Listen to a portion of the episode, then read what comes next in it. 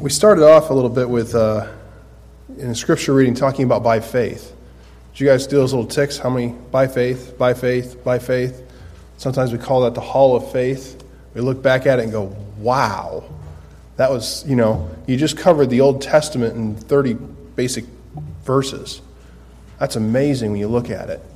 It's a great summary. Um, I want to kind of go jump back on, on verse 28, start there. So, Hebrews chapter 11, verse 28. By faith, he, Moses, kept the Passover and sprinkling of the blood, so that he who destroyed the firstborn would not touch them. By faith, they passed through the Red Sea as though they were passing through dry land. And the Egyptians, when they attempted it, were drowned. By faith, the walls of Jericho fell down after they had been encircled for seven days. By faith, Rahab the harlot did not perish along with those who were disobedient after she had welcomed the spies in peace. And what more shall I say?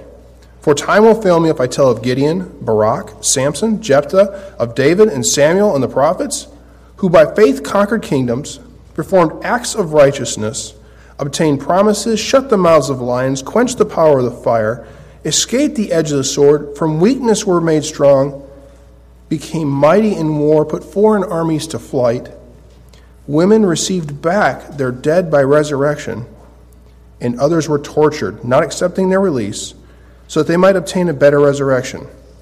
And others experienced mockings and scourgings, yes, also chains and imprisonment. They were stoned, they were sawn in two, they were tempted, they were put to death with the sword. They went about in sheepskins and goatskins, being destitute, afflicted, ill treated, men of whom this world was not worthy, wandering in deserts and mountains and caves and holes in the ground. In all of these, having gained approval through their faith, did not receive what was promised because God had provided something better for us, so that apart from us, they would not be made perfect. Now, to me, that's an amazing passage when you look at this is the background that we start with. And let's face it, I mean, we're talking about the Hall of Faith, that's kind of intimidating. When you look at it and say, my name's not going to be in that ever, right? Well, is it? Because if you look back in, you know, who has been in your life, who would you say are members of that hall of faith that are in your life? Who are you becoming a person of hall of faith, virtue, or standard for? Because that's not a pillar to look up and say, oh, hey, look, that's the names. No, that's a pillar that we look back and say, they've already done it. We did a little trip to D.C. and then we watched uh, what was that? Um, Captain America 2, and it's it's set in D.C. And Reagan's sitting next to us. She goes, "Been there, done that, been there, been there, done that." And, and what we can do is sit down with people who've been there and done that in this hall of faith. They're what's behind us. They're what also encourage us and strengthen us, we can look at these stories and go, yeah, I don't have it as bad as Job. Yeah. Anybody here? Everybody's suffering from allergies, right? Raise your hand if you're not suffering from allergies, just so you can stand up on the battlefield and be drawn as a target, right? right? All the rest of us, uh, do we have boils all over our whole body? Or we just lose everything in every body? Nope. Looking pretty good, isn't it? Suddenly it's like, yeah, it's a bright sunny day out. Okay, we, you know, we start that that hall of faith puts things in perspective for us. And what I want to do is, is think about this in terms of how do we handle it? Because I, I was testifying in Columbus uh, end of last year about how Christians are mocked and are marginalized. And wouldn't you know it, one of the state reps started in mocking right off the bat. I thought they just can't help it. By their very nature, they start mocking. So how does that compare, though, with mockings and scourging and beating and being sawn in two and destroyed? And, you know, I, was like, nope. Yeah, it can be mocked. You can be laughed at. You, you know, that, that's, a, that's a little badge, isn't it? That's like the little, you know, the little bitty badge. It's not one of the big shiny ones. There's no scars with that. It's just a little badge. But you can start to say, we can do this. We can push through these things. Um, now, I say that to say when you think about mocking or shame at work or at school with friends and family, or does it compare to what we just read? Think about that. Does it compare? You know, I kind of joking around, no scars, right? Yeah, you might get irritated, and Regina knows I come home, I'm like, oh, I can't believe she said that. All right, I'm grumbling. Really? That really compare? If we start talking about what are mockings compared to scourgings, being sawn in two, um, Nero would what? Or not Nero, um, one of the Roman emperors would play uh, the fiddle and such, and they talked about the, the, the screaming fires because they would light the Christians on fire and they would die burning alive. Okay? Nope. Doing pretty well right now, aren't we? When all you're doing is talking about suffering some mockings to stand up for Christ. When you start to keep those things in mind, it puts things in perspective. Um, that's what I want to talk to us about a little bit some perspective. Now, the reason I focused on chapter 11 is because when you look at chapter 12, what does it start with? Therefore, right? So, writer of Hebrews is saying, I'm telling you this so I can explain this to you. Right? If there's a therefore, you what's the therefore? What the, why is it therefore? Right? You want to look at it. What's the wherefore therefore? Let's go back. Now we know this is what was done. Why is it relevant to us? The perspective is this as we look at chapter 12, and I'm going to focus on verses 1 through 3 and then 12 through 13, or 12 and 13. The reason for that is previously I spoke on God's discipline and love, and I should say it as God's love through discipline, which continues in the other verses there. So I'm not going to go back into that. But the therefore is this we have a cloud of witnesses around us. How many of you guys use the cloud? I, I have my phone, I have everything backed up to the cloud now, right? right? That's, that's, our, that's our backup so that if this thing, somebody steals this, it breaks, it falls in the water, it's backed up and we're good to go because all my stuff's backed up in the cloud, right? The writer Hebrews says, You have a cloud of witnesses. They're our backup. You thought about that? that they're out there, they're ready to back us up. Does that mean that I'm going to, I can, I can pray to one of them? No. Does that mean I'm going to go out and go sit down and talk to one of them? No. But you know what? I can open up the book and sit down and go, Lord, I'm, I'm lost here. I'm, I'm struggling.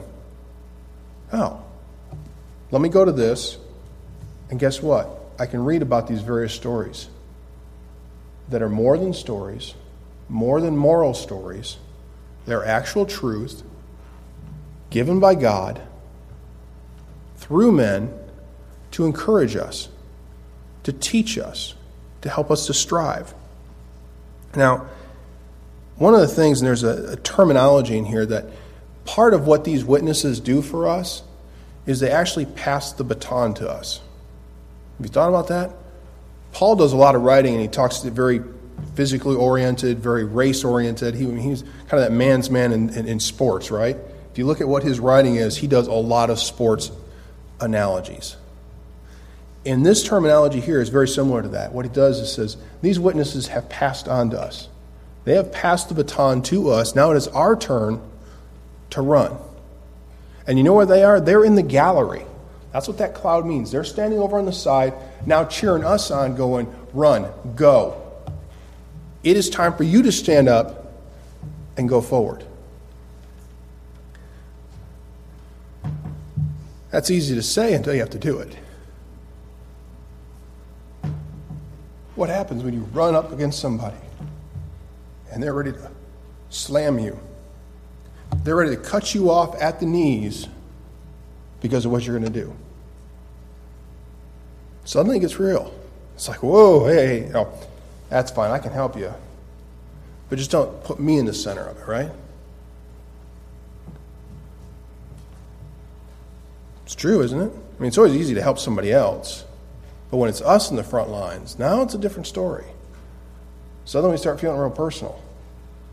I had two interviews I did this week that were, whew,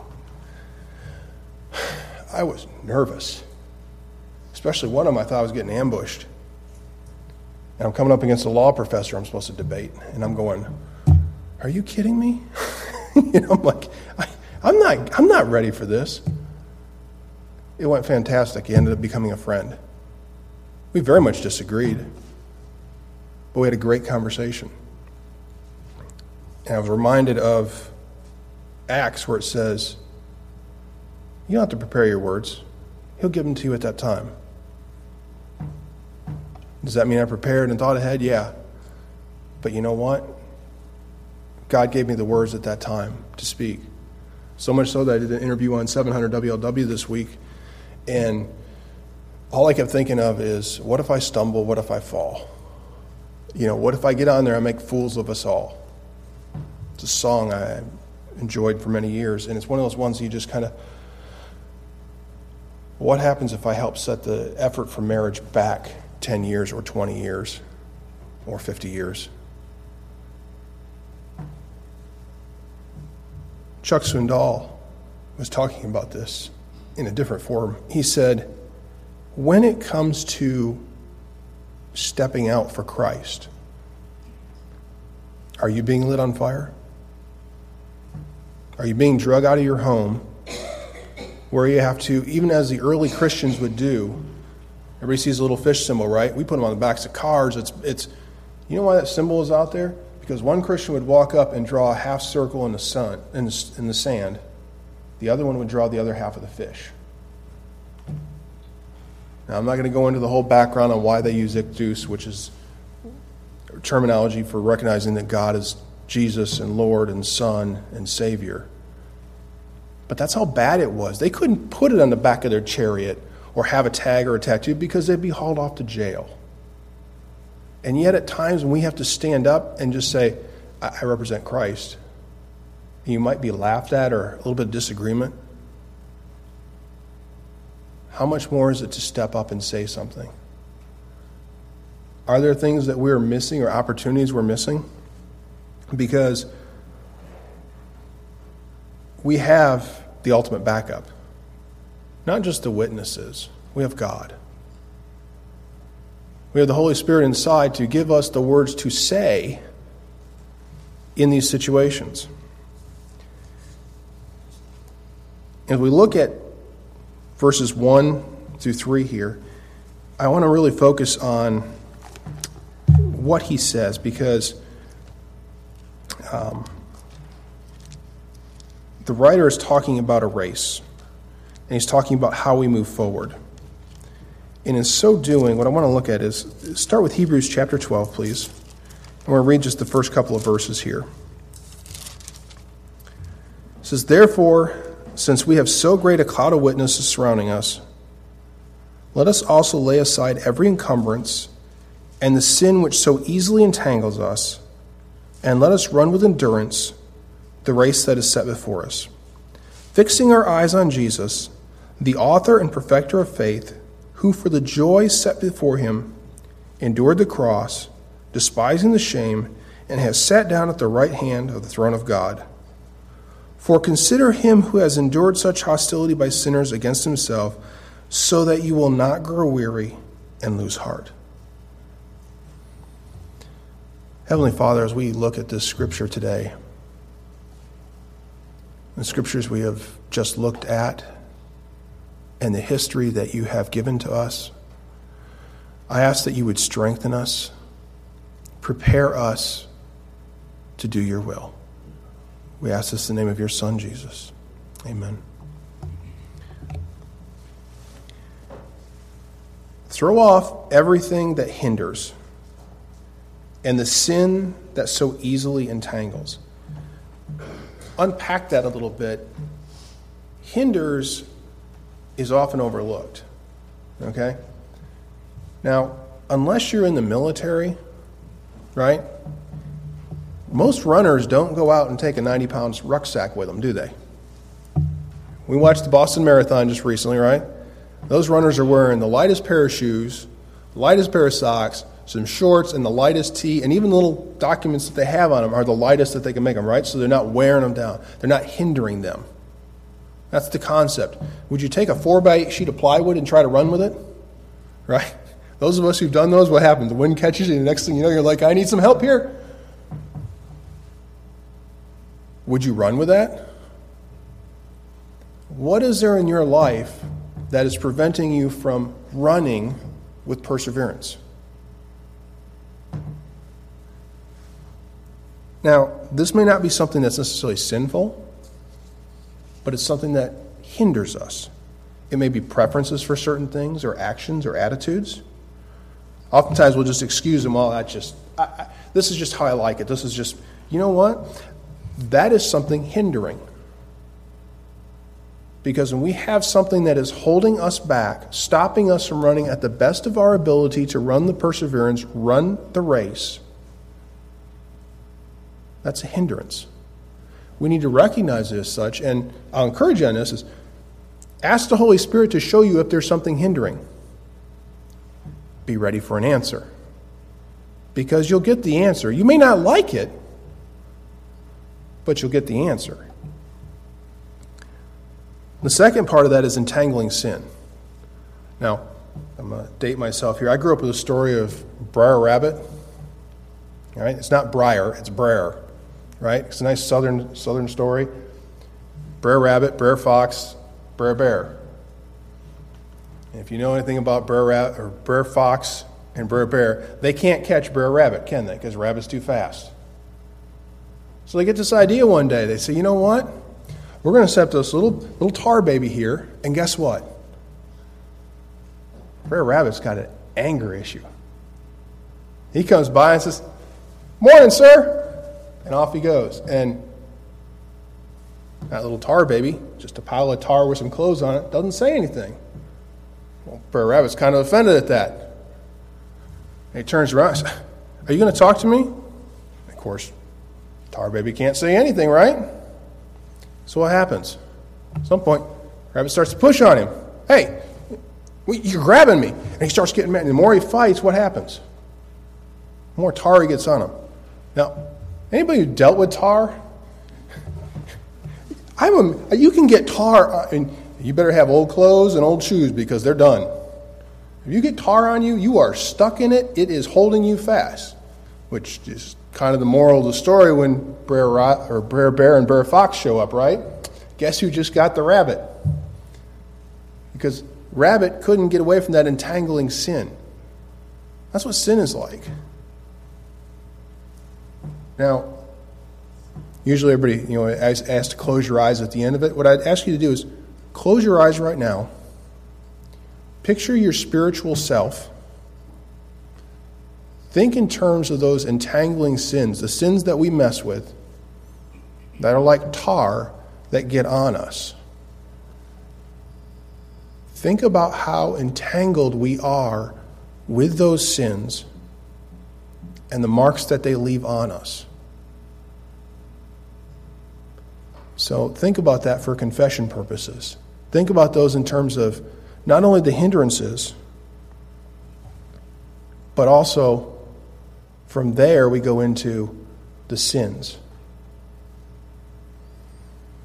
Now, having worked with tar quite a bit, I can tell you it takes a lot to get it off. And I'll tell you one thing it's mineral spirits and everything else. Do not go to the restroom ever. you do not want to have to put the mineral spirits there. It is, trust me on that. I can tell you that I am very glad that the blood of Christ, which washes away our sins, is nowhere near anything like that. And let me tell you, that is part of the beauty of the blood of Christ. Even as the recent snowfall court reminded us, what do we look out? That's how Christ washes us white as snow. Is that a far different picture than the image we have in our head as we look at those sins that are entangling us? Something to consider. Now, as we look at this, one of the next points here is keeping our eyes fixed. You watch those marathon runners? Are they doing this? Oh, are you building? They're not looking at the buildings. They're not looking at anything else. What are they focused on? straight ahead, right? That's our job is to keep our eyes focused. In fact, our eyes fixed, as it were, on the one who died and sat. Why? Because of the joy before him.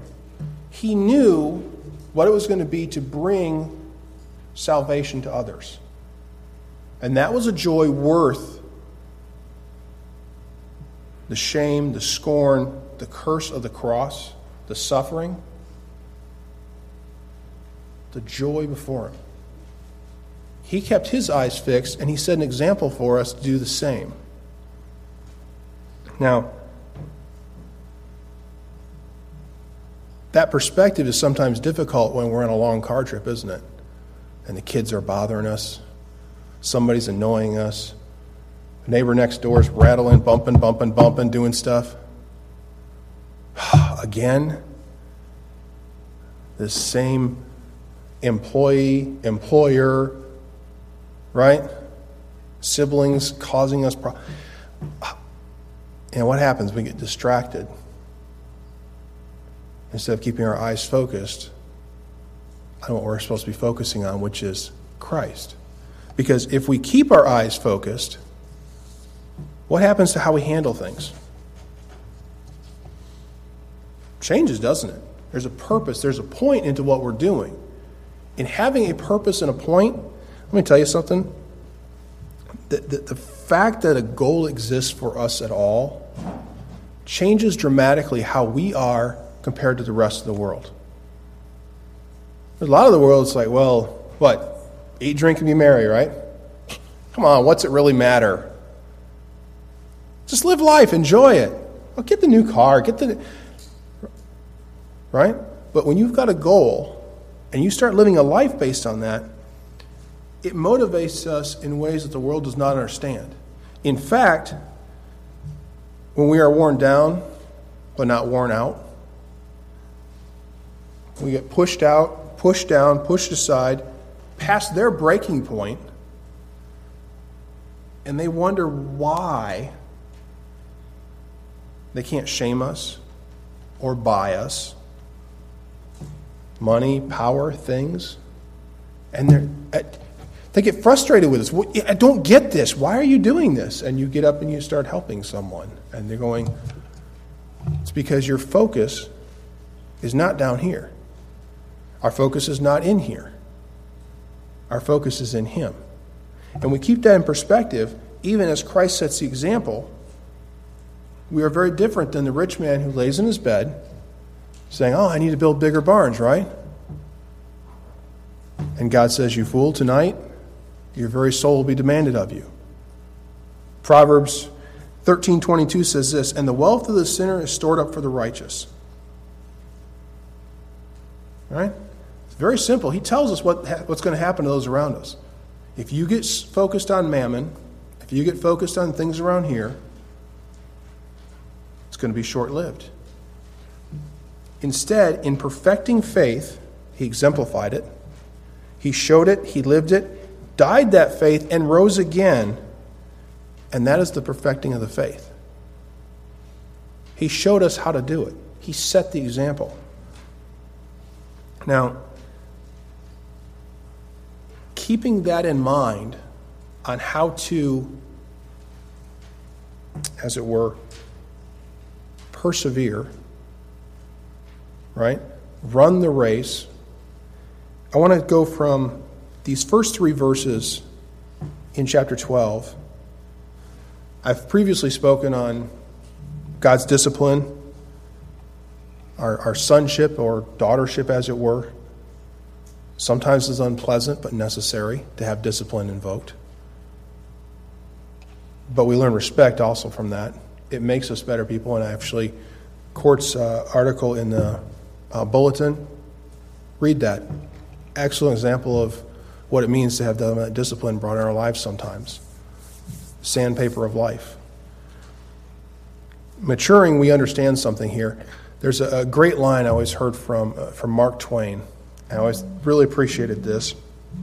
And it's this. It says, When I was a boy of 14, my father was so ignorant I could hardly stand him to have the old man around. But when I got to be 21, I was astonished at how much the old man had learned in seven years. Isn't that interesting? I thought it was a great insight from Mark Twain. As we mature, we look at the discipline differently, and we should. So it's good for us to review, and I encourage you to meditate on verses 4 through 11. But I really want to move down to the last part of it, which is the other bookend. If we look at our first part with the perseverance, and then we look at this piece with encouragement and healing.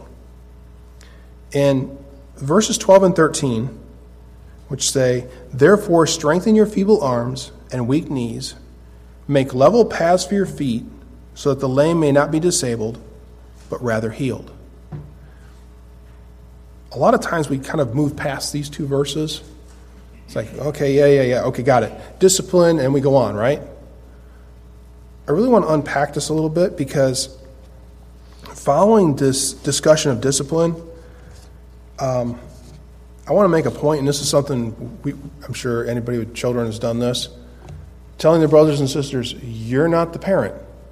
You're not the discipliner of your brother or sister, are you? Who's the discipliner? Mom and dad, right? That's part of what we need to remember with this because God does the discipline. What he tells us as siblings is what? What's he tell us as siblings? We're to be out there doing encouragement. Encourage one another and build up one another. Encourage the faint hearted. Encourage the young women to love their husbands. Encourage one another day after day.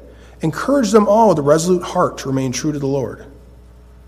There's an article in Whatsoever Things that says this, and it's about encouragement. And I'm going to read this to you here. I found it very interesting. It says, What I need most, wrote Emerson, is something to make me do what I can.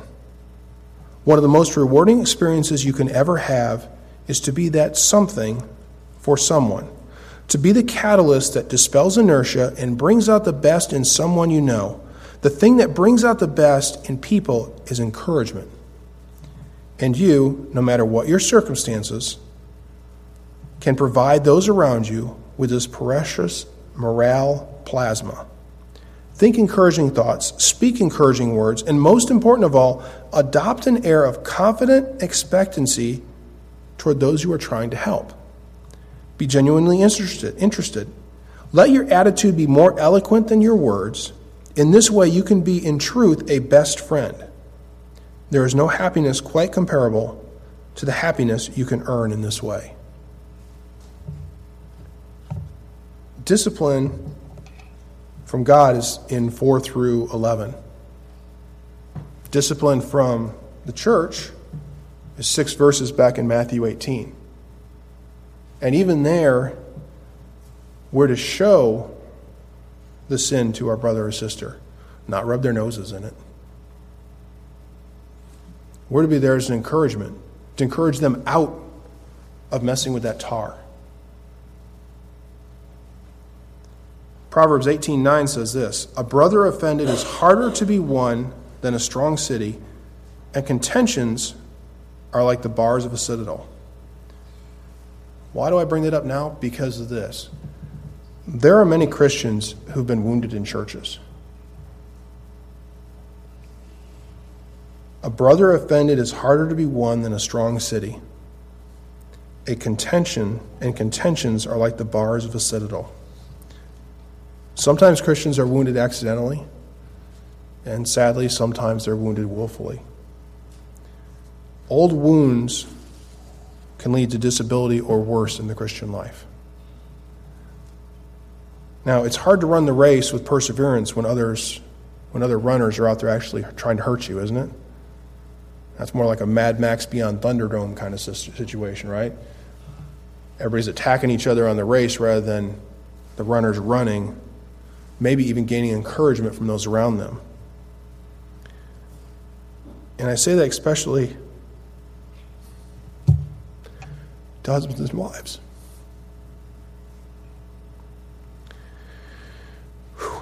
Wow, didn't think that'd be hard. I say this to husbands and wives especially. because maybe a few moments of quiet reflection are appropriate. And some honest, heartfelt concerns and comments to our spouses. I know I do my fair share of hurting. I can tell you also flowers and chocolate and candy and jewelry don't hurt either. Once they're followed up with an honest, heartfelt apology. But if we are to run the race, we need to remember that our brothers and sisters and our spouses are there to run as well.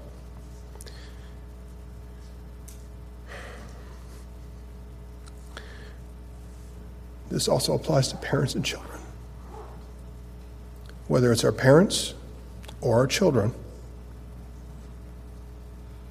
we are to keep this in mind. There's a God ordained discipline and yes, there's an ordained discipline for parents to children. But after that, I encourage I urge you to encourage and use prayer. It is hard to run the race with perseverance if we are adding on hindrances or if we are holding them back. We should not be the ones wounding, we should be the ones healing. Keep those two verses in your mind and consider this. Matthew 26, 41 says, Keep watching and praying that you may not enter in temptation. The spirit is willing, but the flesh is weak. Proverbs 4:26 says this, "Watch the path of your feet, and all your ways will be established." This is God's way of saying, watch where you're going. Watch what you're doing right? We often say, be careful, little eyes, be careful, little feet, be careful, little hands. Remember that song from Sunday school? There's an importance to it that brings true in the rest of our lives.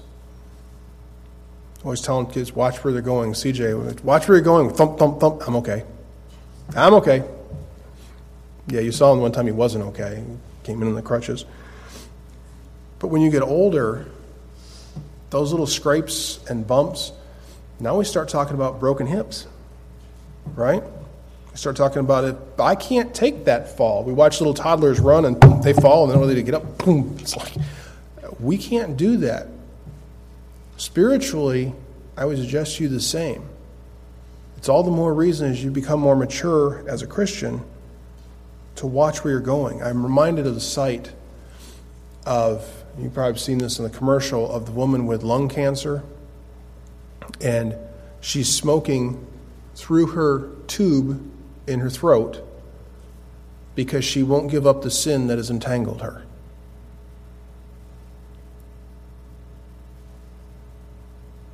We either aid somebody along to continue in their sin or we help them and encourage them and help them to heal.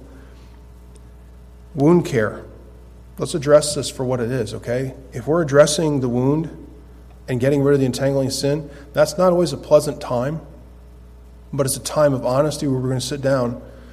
If somebody fell on the ground and was laying there bleeding, would you go, Get up, come on, put a band aid on, let's go? We wouldn't be doing that, would we? That changed their whole attitude. And that's something we need to bear in mind as brothers and sisters on a spiritual level. When we see somebody who's down and wounded, how do we approach that? There are entangling sins out there. There's pornography, there's drunkenness, there's drugs, gossiping, anger, laziness. When we come together, we can work on those kind of things. Fellowship is a good way to do that, to overcome some of those entangling sins. One of the easiest ways to be a Christian is to be around other Christians. When you do have to go out from on the battlefield, you're stronger and more ready for it. Now, triage, as it were, is only part of it when we go in and actually meet with a brother or sister who's in sin. there's also a part of avoiding future problems. Therapy. And one of them is teaching about hedges. How many of you guys have ever pushed through a hedgerow? Yeah. A lot of times there's prickers in those hedgerows, there's poison ivy hidden in there, right? There's a lot of problems within a hedgerow. What's the hedgerow there for? It's protection, right? It's to keep you out. I was just describing to somebody the other day. I said, good fences make good neighbors, right? Why? Everybody's really clear where the de- definition is. We don't go past that. sitting down with our brothers and sisters and saying, if you're having trouble with this sin, you need to put a hedge here, both physically by not going to this place and spiritually as well. Spiritual prayer, or I should say spiritually, we pray for a hedge, hedge of protection around someone. I encourage you to look into that. Court, I'm giving you more questions coming up soon. If somebody didn't read, read through channel or chapter 11 and didn't have three or four questions right off the bat for court, you weren't paying attention. All I can say. But when we start talking about prayer, not just prayer for somebody, but praying for protection for them. As brothers and sisters, we should be doing that.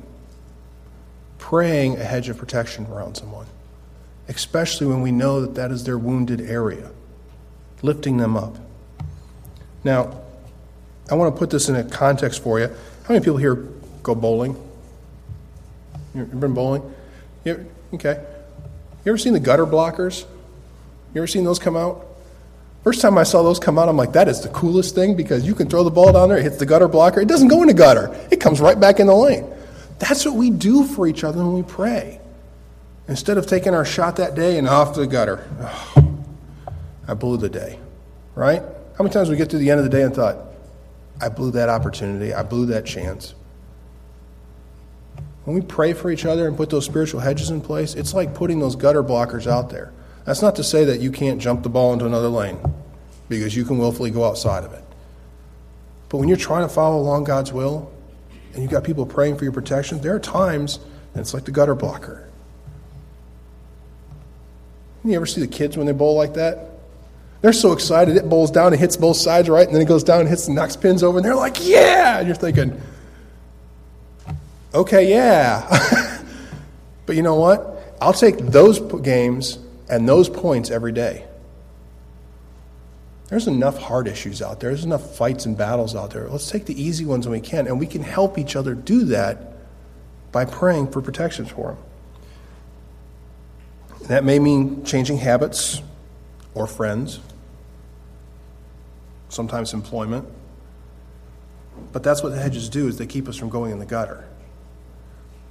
Now, I encourage you, one of the first things is in order to get the protection, you got to ask for it. And that means going to a brother or sister and confessing it and asking. And let me just tell you something newsflash God already knows. So, coming to our brothers and sisters, that's how we actually get the help because He already knows. How many times, as parents, you know they've already done whatever they've done wrong, haven't they? Sometimes you're waiting for him to come in and confess. God the Father already knows every time. Let's come to our brothers and sisters, ask for help, because that's what He's put us here for, is to help one another. That's what He's given these verses for. That's what He's given the Hall of Faith for, to encourage us to run this race with perseverance.